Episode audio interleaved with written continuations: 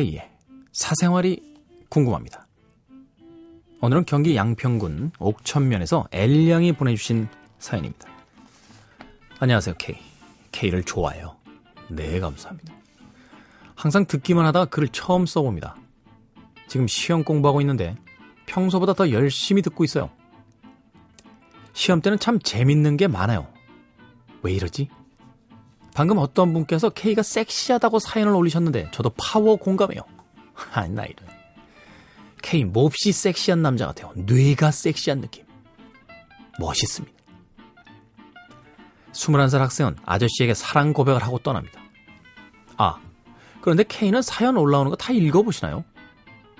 보통의 디제이분들이라면 그렇다고 하실 것 같고 그럴 것도 같은데 왠지 K는 안 그럴 것 같아요. 차가운 남자 K. 저도 다 보게 돼요. 예. 제가 게시판을 들어가서 보는 게 아니라요. 어, 저희가 뭐 사실 그렇게 사연이 많지 않기 때문에 예. 우리 유미나 작가님이 다 뽑아다 주십니다. 네. 그럼 다 읽어드리면서 보게 되는 거죠. 왠지 안 그럴 것 같다고요. 차가운 남자. 예. 만약에 제가 이 라디오에서 잘리면요. 전 뒤도 안 돌아보고 그 다음날부터 안 열어볼 거예요. 어떤 분들 사연 올리든지. 차갑게.